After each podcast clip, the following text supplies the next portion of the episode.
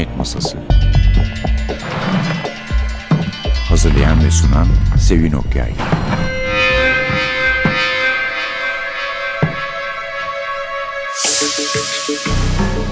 Merhaba, NTV Radyo'nun Cinayet Masası programına hoş geldiniz. Bu haftaki kitabımızın adı Şüpheli. Suspect, Robert Kress'in bir kitabı. Martı'dan çıktı, Zehra Uzun çevirdi. Robert Kress'i herhalde Elvis Cole ve Pike serilerinden tanırsınız. Çünkü çok meşhur bir seridir. Türkçe ne kadar çıktığını bilmiyorum ama İngilizce olarak epeyce çıktı. Onları rastlamış olabilirsiniz. İki dedektifle esas dedektifin Elvis Cole olduğu bir kitaptır. Sonra biraz daha söz edeceğiz. Ama bu daha farklı bir kitap ondan. Çünkü burada iki tane kahraman var. O iki tane kahramanın bir tanesi insan polis, öteki köpek polis. Yani Scott James ile Maggie. Bu kitabın kahramanlıkları. Yazar kitabını dost köpek adamı ve yazar Greg Hurst'e ve güzeller güzeli sürüsü Delina, Rosie, Natalie ve Simba'ya ithaf etmiş, onlara adamış. Ve doğrusu şunu söylemek isterim ki yani ister seviyor olun ister sevmiyor olun bu insanı köpekle insan arasındaki dostluk konusunda eğitecek bir kitap. Hem de hoş bir şekilde yani bir yandan elbette ki cinayetler var. Şiddet de var ama dostluk da var. Hayal kırıklığı var. Çünkü Maggie de Scott James de ortaklarını kaybetmişler. Ortaklarını kaybetmiş ve tek başlarına kalmışlar. Aslında bu özellikle polisteki insan köpek dostluğunda o ikisi insanla köpek bir sürü oluyorlar. İnsan da alfa elemanı bu sürünün. Ama birisinin ikinci elemanı gitmiş, öteki de alfasını kaybetmiş. İsterseniz Maggie'yi çok kısaca kitabın başındaki tanıtımdan okuyayım. Maggie siyah ve taba renklerinde 38 kiloluk bir Alman çoban köpeğiydi. 3 yaşındaydı ve tam adı askeri köpek AK Maggie T415'ti. T415 sol kulağının iç kısmına dövme yaptırılmıştı. Eğiticisi onbaşı Pete Gibbs'ti. Bir buçuk yıl önce Camp Pendleton'da tanıştıklarından beri Maggie ona, o da Maggie'ye aitti. Şimdilerde Afganistan İslam Cumhuriyeti'ndeki devriye ve bomba tespit ekibi olarak ikinci konuşlanmalarını yarılamaktaydılar. Pete, hazır mıyız bebeğim? Babacığın için kötü şey bulacaksın değil mi? Çalışmaya hazırsın değil mi diye mırıldandı. Maggie'nin kuyruğu sertçe toprak zemine çarptı. Bu sık sık oynadıkları bir oyundu ve Maggie sıradakinin ne olduğunu biliyor, o anın verdiği mutluluk için yaşıyordu. Al-Jabar ile saat 8.40 Afganistan Cumhuriyeti. Sıcaklık 42 dereceydi ve 48'e kadar yükselmesi öngörülüyordu. Bu bizim bu kitapta tanıyacağımız karakterlerin birincisi. Şimdi ise arkadaşımız Suha Çalkevik her zaman olduğu gibi bize kitaptan bir bölüm okuyacak.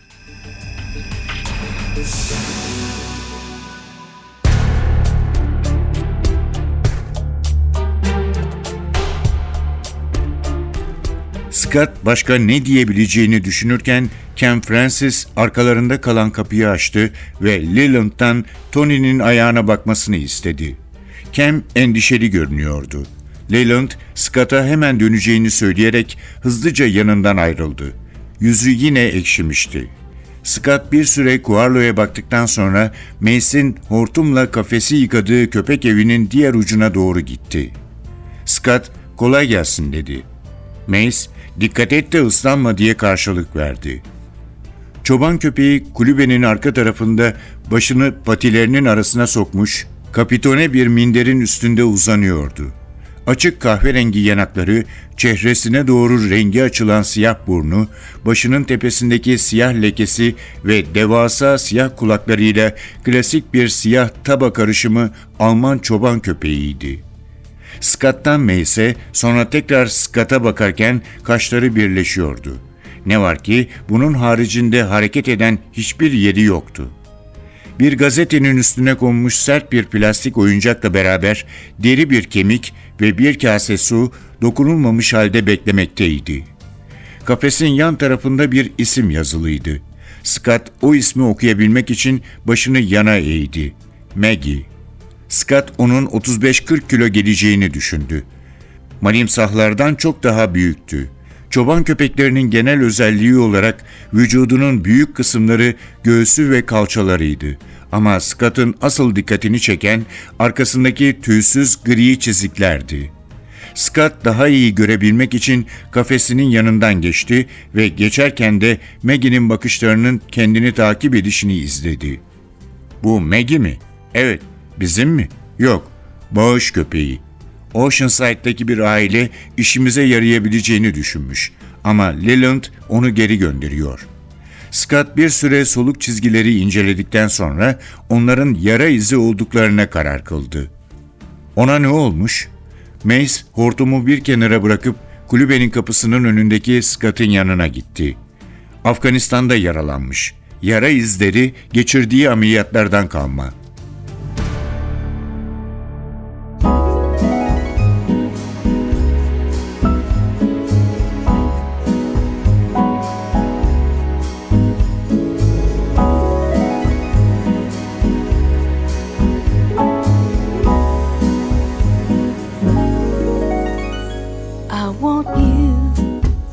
The right way. I want you, but I want you to want me too. I want you to want me, baby, just like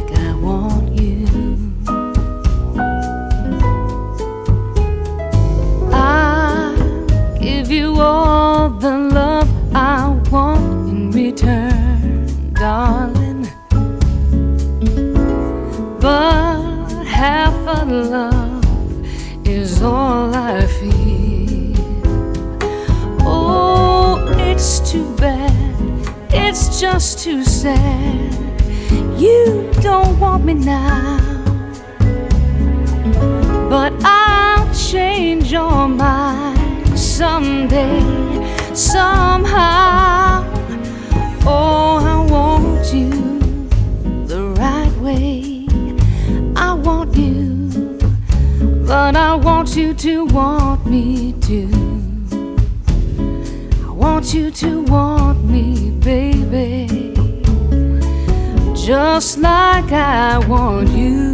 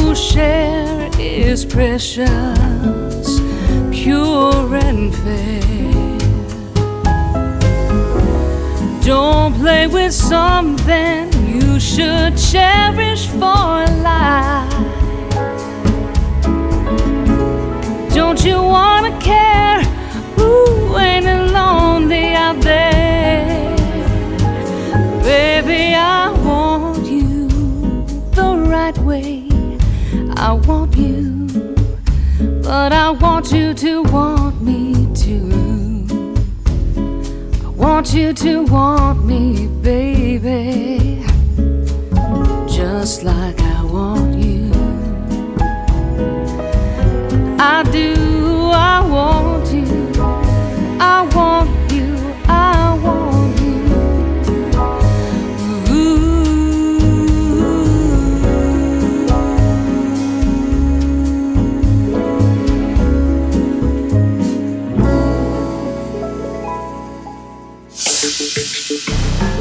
Maggie'yi tanıdık. Pete'le şanssız olay meydana geldiği zaman nerede olduklarını öğrendik. Çünkü canlı bombayla yok edilecek Pete. Şimdi de Stephanie ve Scott'tayız. Saat 2.47 Los Angeles şehir merkezi. O saatte o caddede o T kavşağındaydılar. Çünkü Scott James'in karnı açtı. Stephanie onu memnun etmek için iki potalarını durdurdu. Herhangi bir yerde olabilirlerdi ama Scott onu o gece oraya o ıssız kavşağa yönlendirmişti. O gece o kadar sessizdi ki aralarında konusu bile geçmişti. Stephanie'yi tanımaya çalışalım öyleyse. Görevi başındaki 11. yılında olan üniformalı 3. kıdem LAPT memuru Los Angeles Polis Teşkilatı Stephanie Anders vitesi boşa aldı. Adam 12 model araçlarını stop ettirdi ve Scott'a döndü. Gözlerinin kenarlarında kırışıkları olan güzel bronz bir yüzü ve kısa kum rengi saçları vardı. Görevi başındaki 7. yılında olan ikinci kıdem polis memuru 32 yaşındaki Scott James sırrıp kulağına dokunarak ona dinlemesini işaret etti. Stephanie bir anlığına şaşkınca bekledikten sonra genişçe gülümsedi. Sessiz. İnanılmaz değil mi? Telsiz çağrısı yok, cızırtı yok, otobandan bile ses gelmiyor. Ve bu şaşırtıcı sessizlik içinde Scott'u biraz daha tanıyoruz çünkü onunla ve Maggie ile baş başa kalacağız sonunda. Scott güldü. Redland Üniversitesi'nde iki yıl futbol oynadıktan sonra dizini parçalamış. Birkaç yıl sonra da Los Angeles Polis Teşkilatı'na katılmıştı. Eğitimini tamamlamak için sonraki dört yıl boyunca gece derslerine katılmıştı. Scott James'in hedefleri vardı.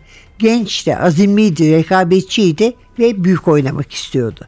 Ama ne yazık ki o gece Scott'un da ortağı ölür ve Scott da tek başına kalır. Ayrıca tabii ikisi de yaralanmışlardır çünkü Maggie Pitt'i korumaya çalışmıştır çünkü o sürüdür. İkisi de hastanelerde yatarlar. İkisi de kendilerini son derece yalnız, bu dünyada yapayalnız hisseder. Artık ortakları olmadığı için. Ayrıca suçluluk da duyarlar çünkü ortaklarının ölmesine engel olamamışlardır. Ve bu arada da tanıştıktan sonra yavaş yavaş bu umutsuzluk çukurundan çıkıp suçluları yakalamaya çalışırlar. Evet, Suspect Robert Grace'in kitabı çok ilgi çekmiş. Aslında Scott James'in kalbini kırmak istemeyiz ama asıl ilgi çeken Maggie olmuş. K9 köpek, Alman çoban köpeği ve Grace bizi onun kafasının içine sokuyor. Ve burnunun bile hatta çünkü son derece hassas bir burun bu. Ama gerçeklerden de ayrılmıyor. Ancak bazen Maggie'nin düşüncelerinde acaba olabilir mi diye bir endişeye kapılmıyor da değiliz.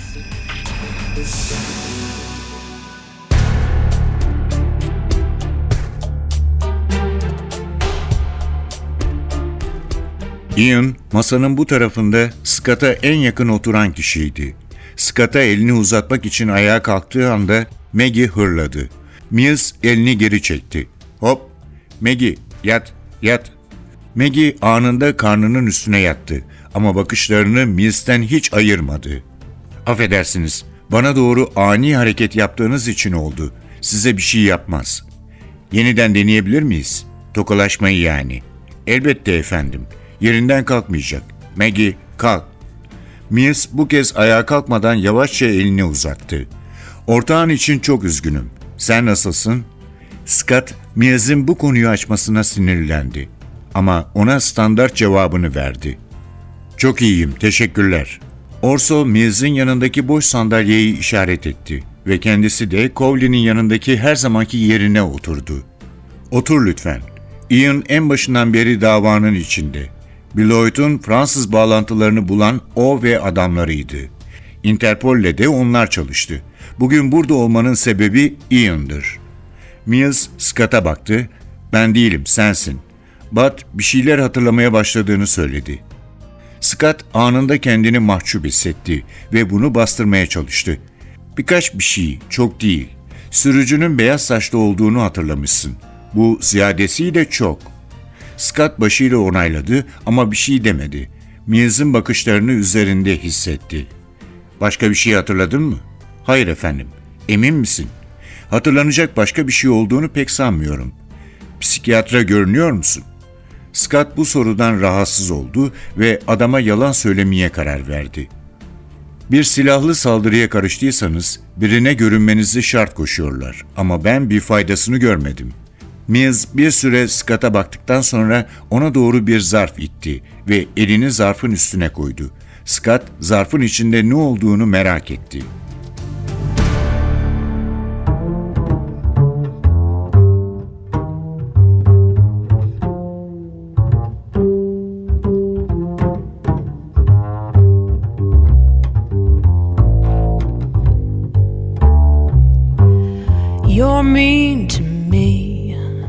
Why must you be mean to me? Gee, honey, it seems to me you love to see me crying. I don't know why I stay home each night when you say you'll phone. You don't, and I'm left alone, singing the blues and sighing. You treat me coldly each day of the year. You always scold me whenever somebody is near. Dear, it must be great fun to be mean to me. You shouldn't, for can't you see what you mean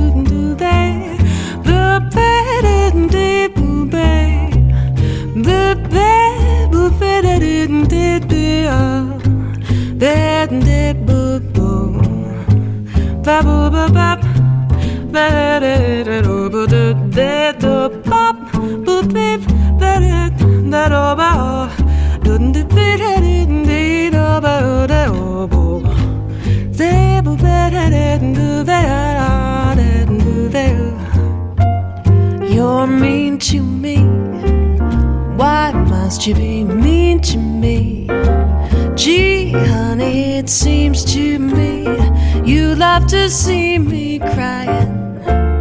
I don't know why I stay home each night when you say you'll phone.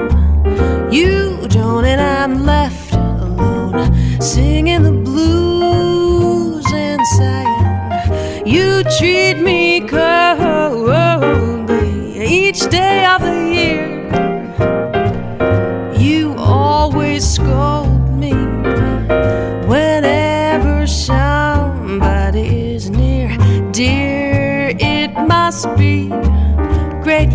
being mean to me. You shouldn't, for can't you see what you mean to me?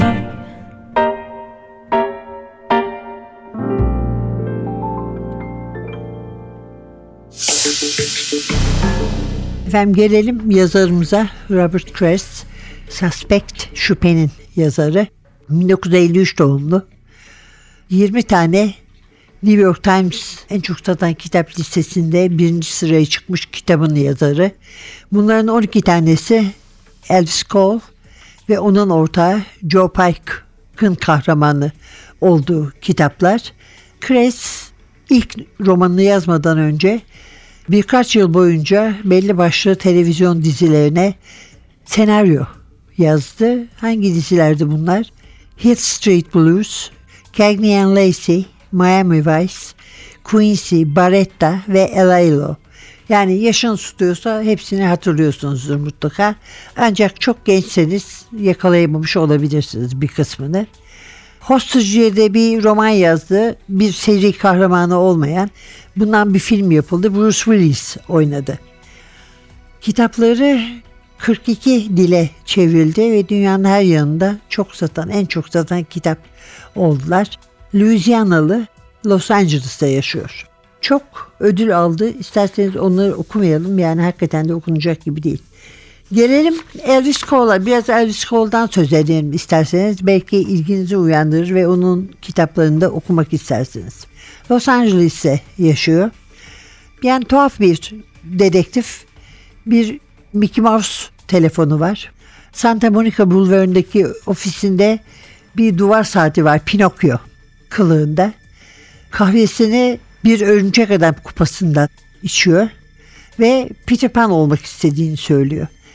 Sapsarı bir 1966 Corvette kullandığı görülmüş ve dedektiflerin belki boşunki hariç en havalı evlerinden birine sahip şehrin dışında Laurel Canyon'un tepesine yakın. Ve e, elbette ona kralın adı verilmiş. Elvis Presley'in yani adı Elvis Cole. Dünyanın en büyük dedektifi. İnanmıyor musunuz? O da sorun öyleyse. Ama emin olun göründüğü gibi de değil. Bir Dan Watson 38'lik tabanca kullanıyor. Omuzuna takıyor. Omuzundaki bir donanma. Yakın mücadele sporlarında usta. Vietnam'dan sağ salim çıkmış. Ama tabii bu yüzden genç okurlardan şöyle sorular da geliyormuş yazarı iletilmesi ricasıyla. Vietnam'daymışsınız ikiniz de. Demek ki bayağı moruksunuz. Acaba kaç yaşındasınız şeklinde. Ama biz henüz Vietnam'da savaşanlara çocuklar gözüyle bakıyoruz. Bu taraftan yani. Onların moruk olduğunu düşünmüyoruz.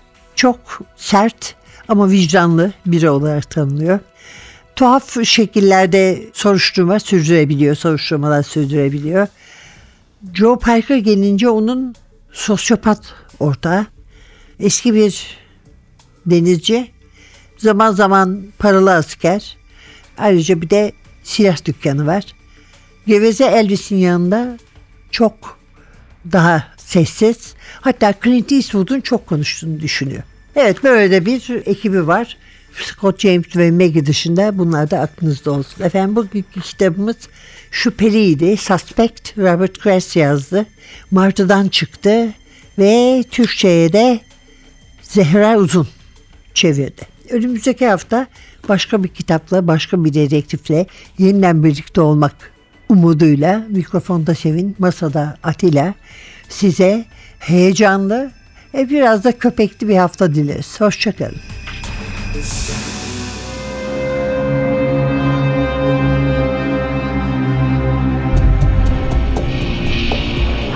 Cinayet Masası. Hazırlayan ve sunan Sevin Okyay